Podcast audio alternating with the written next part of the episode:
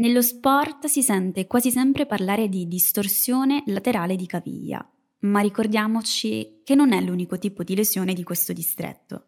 Un altro evento traumatico molto più insidioso è la famigerata distorsione della sindesmosi, che comporta spesso la sua lesione.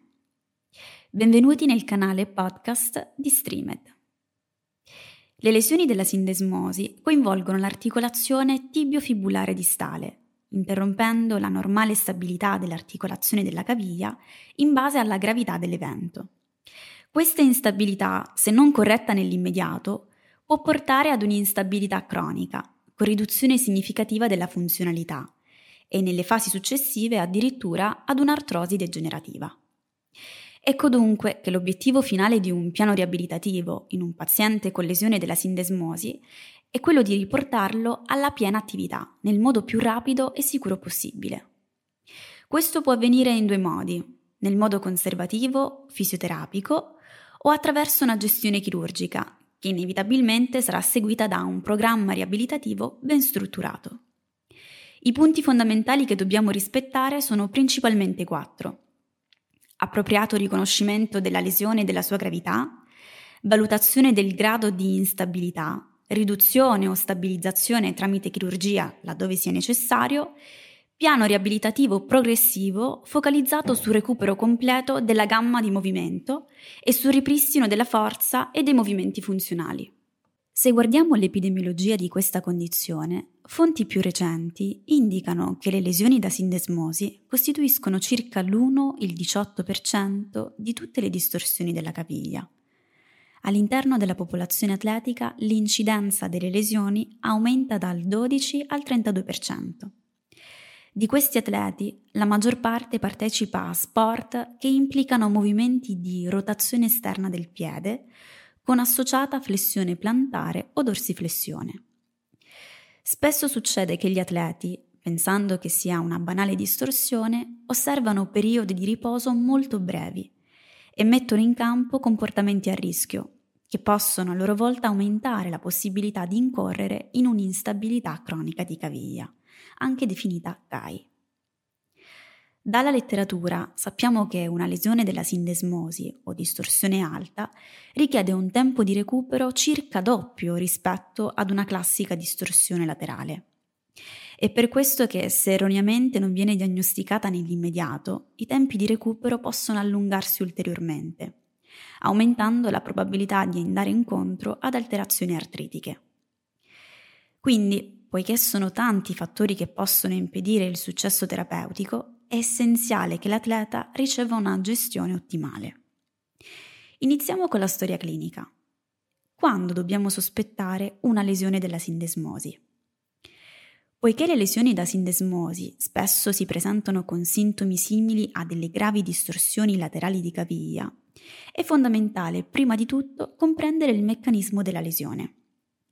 Per di più, come abbiamo già detto, la capacità di distinguere le due lesioni è essenziale al fine di fornire una gestione ottimale. Una distorsione laterale di caviglia di grado terzo, trattata in modo non operatorio, può apparire simile ad un danno da sindesmosi instabile che deve essere trattato chirurgicamente.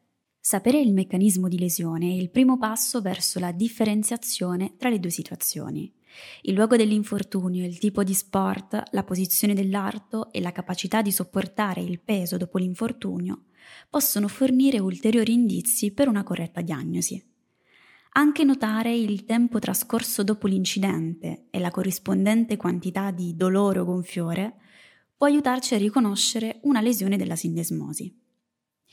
Rispetto ai pazienti che hanno subito una distorsione laterale della caviglia di grado primo o secondo, i pazienti con una lesione sindesmotica spesso segnalano instabilità e difficoltà deambulare. Sicuramente nella fase anamnestica dovremo comprendere i livelli di attività pre-infortunio del paziente, così da stabilire le aspettative e creare un piano di gestione appropriato. Oltre a questo, sempre nel primo incontro, si richiede al paziente di definire un quadro generale, patologie concomitanti, uso di alcol o uso di farmaci, ad esempio. Questo processo di screening ci aiuta a definire quei fattori che possono influenzare la capacità di guarigione dei tessuti molli e quindi anche i tempi di recupero. All'esame clinico invece il paziente può avere difficoltà e ridotta potenza nella fase di push-off del cammino.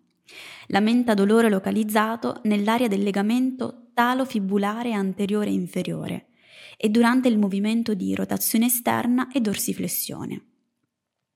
Davanti a un quadro del genere abbiamo quasi la certezza di trovarci di fronte ad una lesione sindesmotica. Inoltre è opportuno valutare i tessuti vicini. Echimosi o dolorabilità al malleolo mediale, ad esempio, può indicare la possibile presenza di una frattura. L'intera fibula dovrà essere palpata per escludere una frattura prossimale di Mesuniev. In questi casi, se si sospetta una frattura, si procede con un approfondimento tramite radiografie. Feitz e colleghi avevano inoltre suggerito di sospettare una lesione da sindesmosi quando si osserva un gonfiore sopra l'articolazione tibiotarsica, nella linea che unisce tibia e perone e che spesso si forma nelle 24 ore successive al trauma. Valutato l'aspetto osseo, ci occuperemo anche del compartimento legamentoso mediale, attraverso la palpazione e la messa in tensione del compartimento mediale della caviglia. Talvolta risulta difficile, soprattutto nelle fasi iniziali dove è presente un gonfiore importante, poter comprendere la gravità della situazione. È bene quindi che si valuti la caviglia almeno 48 ore dopo l'evento. I test specifici più importanti che vengono utilizzati per valutare l'entità della lesione sono sostanzialmente due. Il test di rotazione esterna e il test di compressione o squeeze test. Per eseguire il test di rotazione esterna, il paziente è seduto con le anche e le ginocchia flesse a 90 gradi. Una delle mani dell'esaminatore viene utilizzata per stabilizzare la parte inferiore della gamba, mentre l'altra mano serve per ruotare esternamente il piede. Se il paziente sperimenta dolore, si sospetta una lesione da sindesmosi. Questo movimento replica il meccanismo della lesione ed è stato documentato come il test più affidabile mostrando un basso errore interosservatore ed un'elevata sensibilità. Il test di compressione comprime invece il perone prossimale contro la tibia, per valutare l'integrità delle ossa, della membrana interossea e dei legamenti sindesmotici. Il dolore viene evocato se è presente una frattura o una diastasi dell'articolazione. Passiamo ora al piano di gestione di un paziente con lesione da sindesmosi.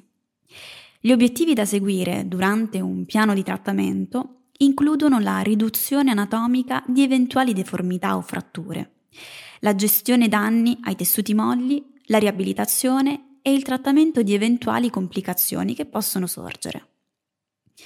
Le lesioni sindesmotiche di grado 1 ricorrono al trattamento conservativo. Il grado secondo deve essere accuratamente valutato considerando obiettivi ed esigenze del paziente. Le lesioni invece di terzo grado sono di interesse chirurgico. Nelle lesioni di grado 1, il fisioterapista ha il compito di individuare i deficit del paziente. Solitamente, nella fase acuta, l'obiettivo è quello di ridurre il dolore e se presente l'edema. Il protocollo Peace and Love ricopre dunque fondamentale importanza.